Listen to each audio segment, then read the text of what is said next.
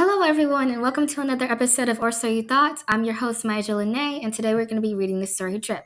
All right, let's get started.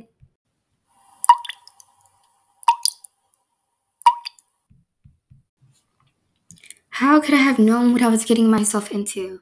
It was supposed to be a typical delivery job, drop the package off at the door kind of deal. Nothing like this. I arrived at the door promptly at 7 p.m., just like the instructions had stated. I left my car and placed the package on the doorstep. Then a crash. Then nothing at all. I woke to the sound of a bell. It rang like sirens in my ear. Then came the smell, that metallic scent, the scent of blood. I shut up like a rifle, whirling around for some sort of clue as to my location. I found none.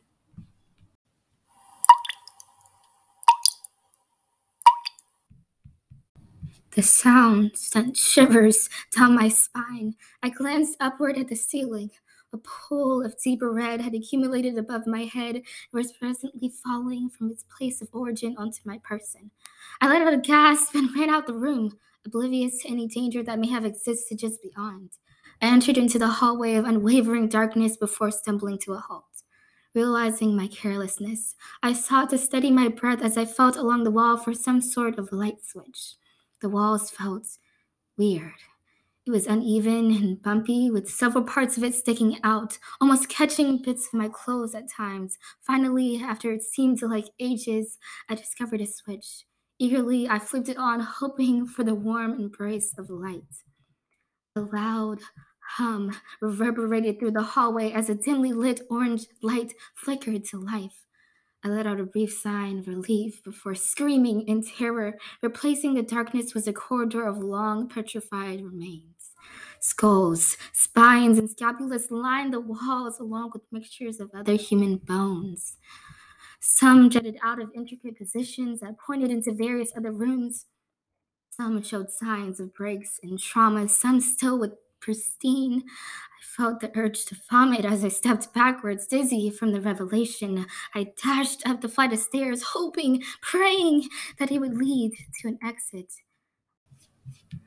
I appeared at the top of the flight, out of breath and still reeling from my shocking discovery. I glanced around at my surroundings. There were no rooms on this floor only one open living space. My vision grew faint, and I could feel myself slipping from the realms of consciousness. In an act of desperation, I slapped myself as hard as I could. My vision went a brief white before clearing a bit. I had to get out. I looked around the room for a hint. What I found was a mass grave, bodies piled higher and higher, and flies swarmed in masses around the display.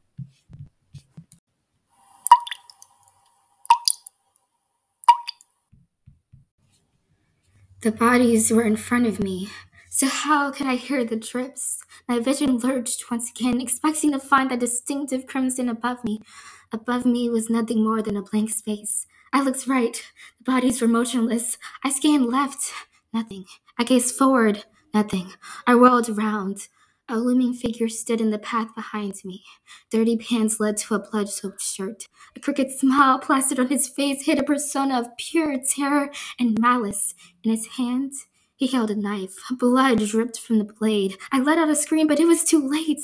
He was already on top of me, stabbing me through my chest repeatedly, all while laughing as if I had told him the funniest joke. Then it was over.